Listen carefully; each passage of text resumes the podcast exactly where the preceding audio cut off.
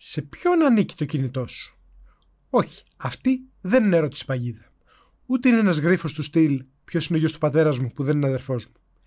Και αν η απάντηση που δίνεις είναι ανήκει σε εμένα ή έστω σε εκείνη που πλήρωσε για το αγοράσει, κάποιες πολύ, πολύ μεγάλες πολυεθνικές διαφωνούν κάθετα μαζί σου. Και αυτό καταλήγει αναφυσβήτητα εις βάρος σου. Γεια χαρά σε όλους, είμαι ο Άγγελος Κυρίτσι, ο παρουσιαστής που έχει τόσο μεγάλη βλάβη που δεν συμφέρει τον επισκευάσει. Πέρα τον καλύτερα και πάρε έναν άλλο. Στα σκουπίδια, όχι στην ανακύκλωση. Τίποτα καλό δεν πρόκειται να προκύψει στην ανακύκλωση. Α πούμε πως έχω αγοράσει μία ηλεκτρονική συσκευή. Ένα κινητό, ένα λάπτοπ, ένα τάμπλετ, οτιδήποτε. Και το έχω πάρει της μετρητής. Ούτε δόσεις ούτε τίποτα. Θεωρητικά είναι δικό μου, σωστά; Μπορώ να το κάνω ό,τι θέλω στα πλαίσια του νόμου. Όπως λέει η έκφραση, άμα θέλω, βάζω φωτιά και το καίω. Κατά προτίμηση όμως, όχι κοντά σε ξέρα χόρτα, καλοκαίρι, μία μέρα με αέρα. Ή και καθόλου, γιατί τα πλαστικά για τα PCB αναδύουν τοξικούς καπνούς και οι μπαταρίε καν. Εδώ και μερικά χρόνια όμως δεν είναι ακριβώς έτσι τα πράγματα. Όχι όσον αφορά την καταστροφή μιας συσκευής, αλλά ακριβώς το αντίθετο. Την επισκευή της αν χαλάσει εκτός εγγύησης. Σε αυτό το βίντεο θα δούμε την ανησυχητική αυτή τάση, γιατί το κίνημα Right to Repair είναι σημαντικό και γιατί η εταιρική απληστία αλλά και το να διαφωνείς με αυτό το κίνημα είναι για ηλίθιους!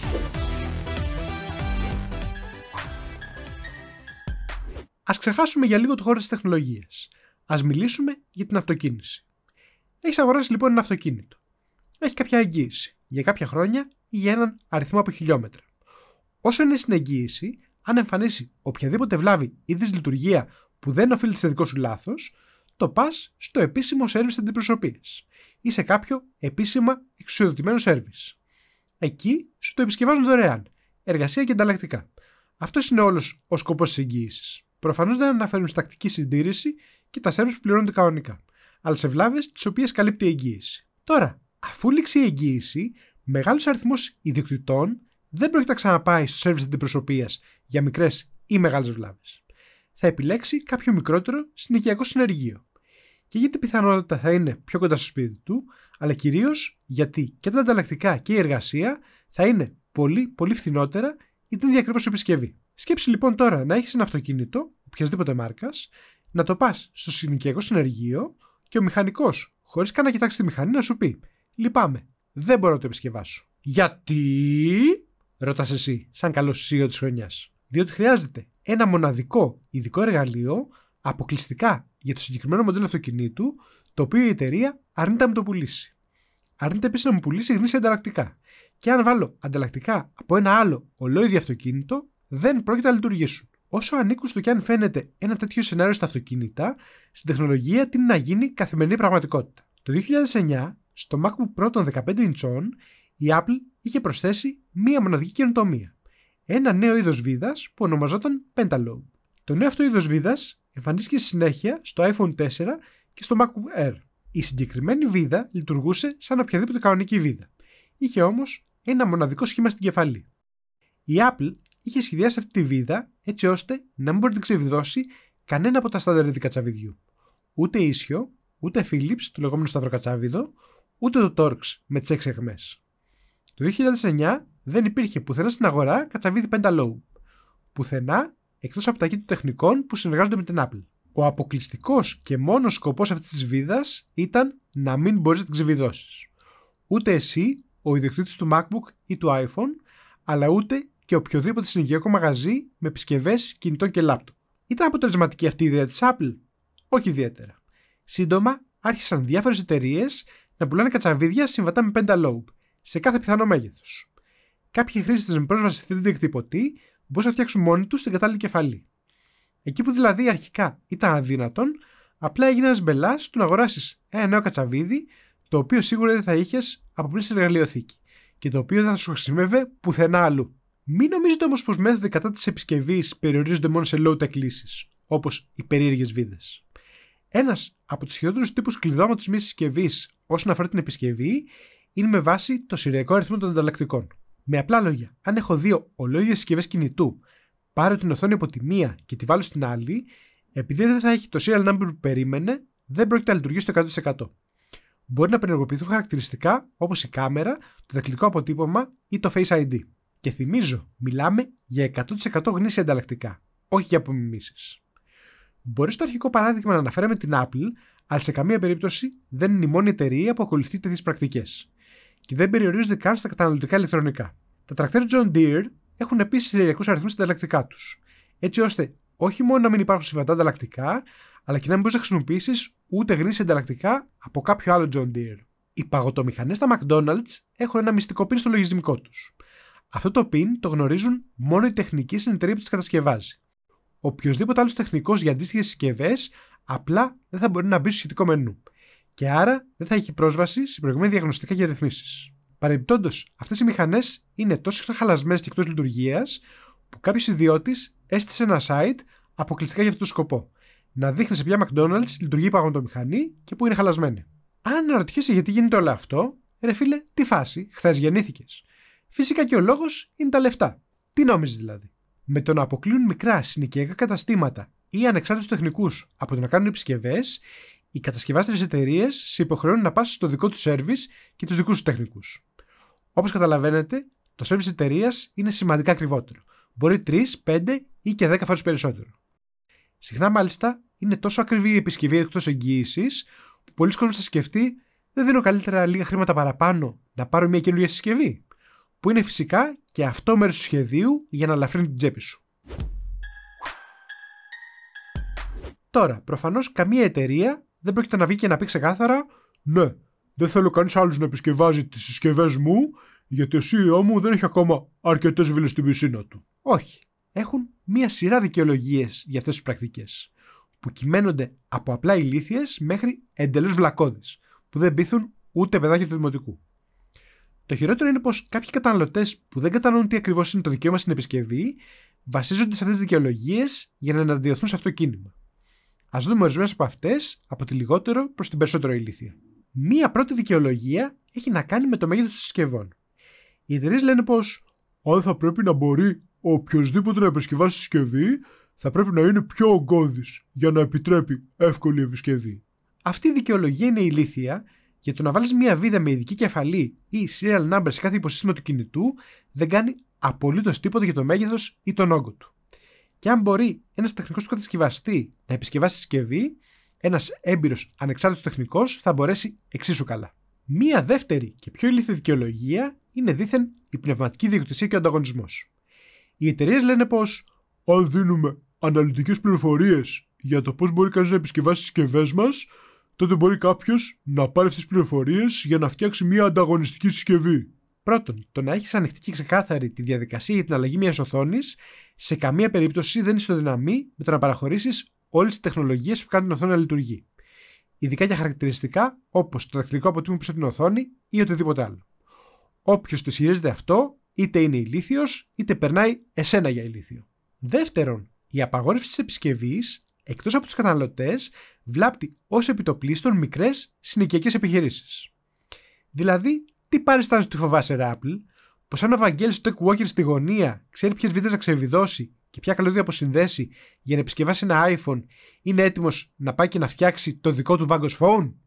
Είμαστε καλά ή να βάλει τις φωνές; Μία τρίτη δικαιολογία και ενδεχομένως η πιο ηλίθια από όλες είναι η ασφάλεια του χρήστη. Δηλαδή πως ο κατασκευαστής δεν επιτρέπει την επισκευή προκειμένου να προστατεύσει τον άσχητο χρήστη από το να τραυματιστεί, ε, να χαλάσει χειρότερα την ήδη χαλασμένη συσκευή του; Τα πράγματα είναι απλά. Το 99,9% των χρηστών δεν έχει το παραμικρό ενδιαφέρον να επισκευάσουν μόνοι τους οποιοδήποτε ηλεκτρονικό.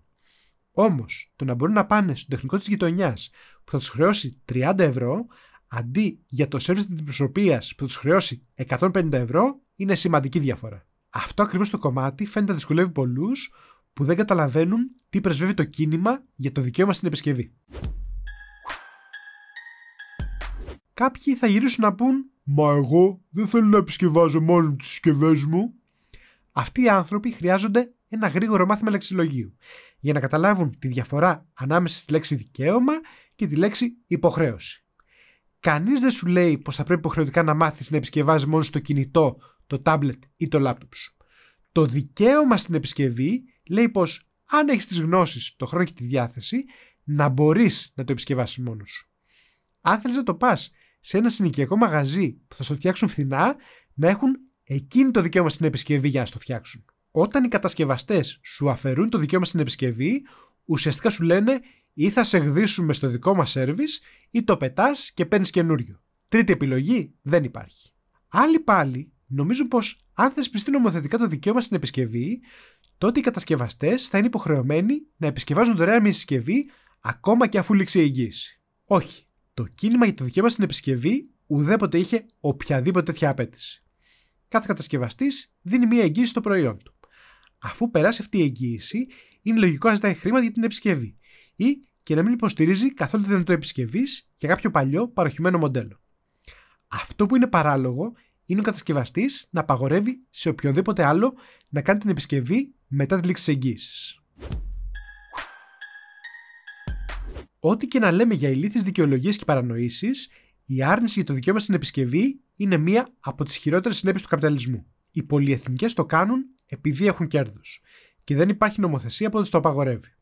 Στις ΗΠΑ, λομπίστες από τις περισσότερες πολυεθνικές στον χώρο της τεχνολογίας ξοδεύουν δεκάδες εκατομμύρια δολάρια για αυτόν τον σκοπό. Αποκλειστικά για να εμποδίσουν να θεσπιστούν νόμοι σχετικά με το right to repair.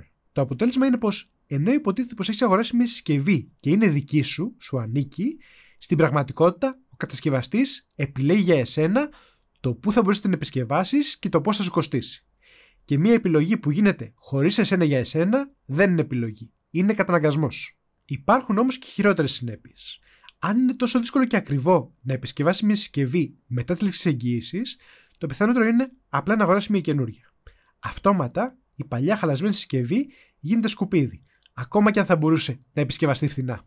Ακόμα χειρότερα, σημαντικό μέρος του πληθυσμού απλά θα πετάξει τι συσκευέ στη σκουπίδια ή στους μπλε κάδους για την ανακύκλωση συσκευασιών, επειδή νομίζουν ότι όλες οι ανακυκλώσεις είναι ίδιες. Έχω δει προσωπικά ολόκληρο PC Tower με μητρική και με όλα πεταμένο σε μπλε κάδο. Όποιος νόμιζε πως έκανε καλά που το έβαλε εκεί, θα έκανε καλύτερα να το έβαζε εκεί που ξέρει. Ακόμα και όσοι μπουν στον κόπο να βρουν ειδικά μέρη για την ανακύκλωση συσκευών, στην πράξη η διαδικασία δεν είναι τόσο απλή υπόθεση όσο είναι η ανακύκλωση του αλουμινίου από τα κουτάκια των αναψυκτικών. Σε ορισμένες περιπτώσεις, τα ηλεκτρονικά καταλήγουν και πάλι σε κάποιο είδου χωματερή σε κάποια ξένη χώρα. Όπως και να έχει, η ανακύκλωση συσκευών είναι ένα τεράστιο ζήτημα που θα το καλύψουμε σε ένα άλλο βίντεο. Το σημαντικό είναι πως η απαγόρευση στην επισκευή καταλήγει να επιβαρύνει εκτός από την τσέπη μας και το περιβάλλον. Ωραία, ρε κυρίτσι, με έπεισες. Όπως δεν είπε ποτέ κανείς.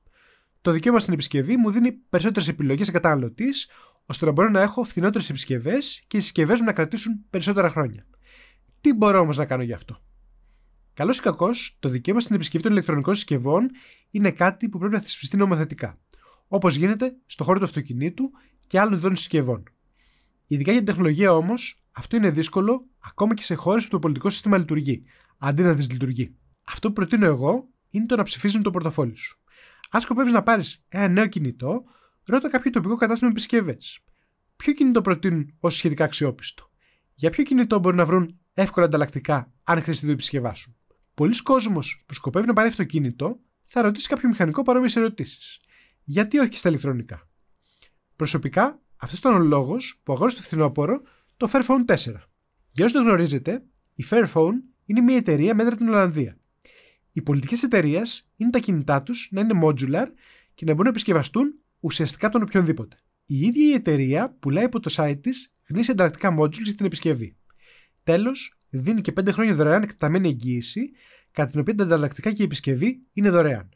Και φυσικά η μπαταρία είναι αποσπόμενη και μπορεί να αντικατασταθεί, που στις μέρες μας είναι εξαιρετικά σπάνιο. Δεν πρόκειται για ένα οικονομικό κινητό. Η βασική έκδοση του Fairphone 4 ξεκινάει από σχεδόν τα 600 ευρώ. Επίσης, η εταιρεία το έχει σχεδιάσει ώστε να μπορεί ακόμα και ένας σχετικά άσχετος χρήστη να αλλάξει ένα χαλασμένο module, όπως αυτό της κάμερας ή των ηχείων. Ω εκ τούτου, είναι πιο μεγάλο και βαρύ από όλο το προηγούμενο κινητά των τελευταίων ετών. Είναι όμως ένα κινητό που ήδη η εταιρεία εγγυάται πως θα αντέξει τουλάχιστον 5 χρόνια. Και από εκεί και πέρα μπορώ να το επισκευάζω για όσα χρόνια θέλω. Για εμένα ήταν σίγουρα προτιμότερο από το να έδινα πάνω από ένα χιλιάρικο για ένα iPhone 13, που έτσι και το άλλαζε οθόνη από ένα άλλο iPhone 13 δεν θα λειτουργούσε πλέον το Face ID. Και έπρεπε το ίντερνετ να κράξει την Apple για αυτό, προκειμένου να κυκλοφορήσουν ένα software patch που το διόρθωνε. Δεν λέω πως όλοι θα έπρεπε να δώσετε 600 ευρώ για να πάρετε ένα Fairphone. Όμως, αν αρκετός κόσμος αρχίζει να ψωνίζει ηλεκτρονικά λαμβάνοντας υπόψη τη δυνατότητα της επισκευής τους, τότε ίσως οι πολυεθνικές να πιάσουν το νόημα. Και, όπως και να έχει, επιλέγοντας μια συσκευή που να ξέρουν πως σε 5-6 χρόνια θα μπορεί να επισκευαστεί όποτε χρειαστεί, μόνο κέρδος είναι για μας. Τέλος, αν σε ενδιαφέρει το θέμα για το δικαίωμα στην επισκευή, προτείνω να ακολουθήσεις το κανάλι του Louis Rossman. Ο συγκεκριμένος δημιουργός είναι από τους φανατικότερους υπέρμαχους για το δικαίωμα στην επισκευή. Ταυτόχρονα όμως προσπαθεί να επιδιώξει και νομοθετικά το right to repair στις ΗΠΑ. Και αν αυτό γίνει εκεί, θα επηρεάσει εταιρείες και τις συσκευές σε ολόκληρο τον κόσμο. Εσάς, ποια είναι η άποψή σας, Είχατε ακούσει το δικαίωμα στην επισκευή και τα επιχειρήματα υπέρ και κατά αυτού; Στην επόμενη σας αγορά θα λάβετε υπόψη τις δυνατότητες της επισκευής. Γράψτε μας στο σχόλιο.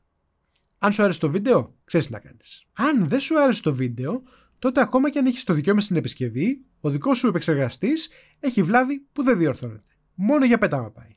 Και είναι χειρότερος ακόμα και από πυρηνικά απόβλητα. Είμαι ο Άγγελος Κυρίτσης και μέχρι την επόμενη φορά να περνάτε καλά.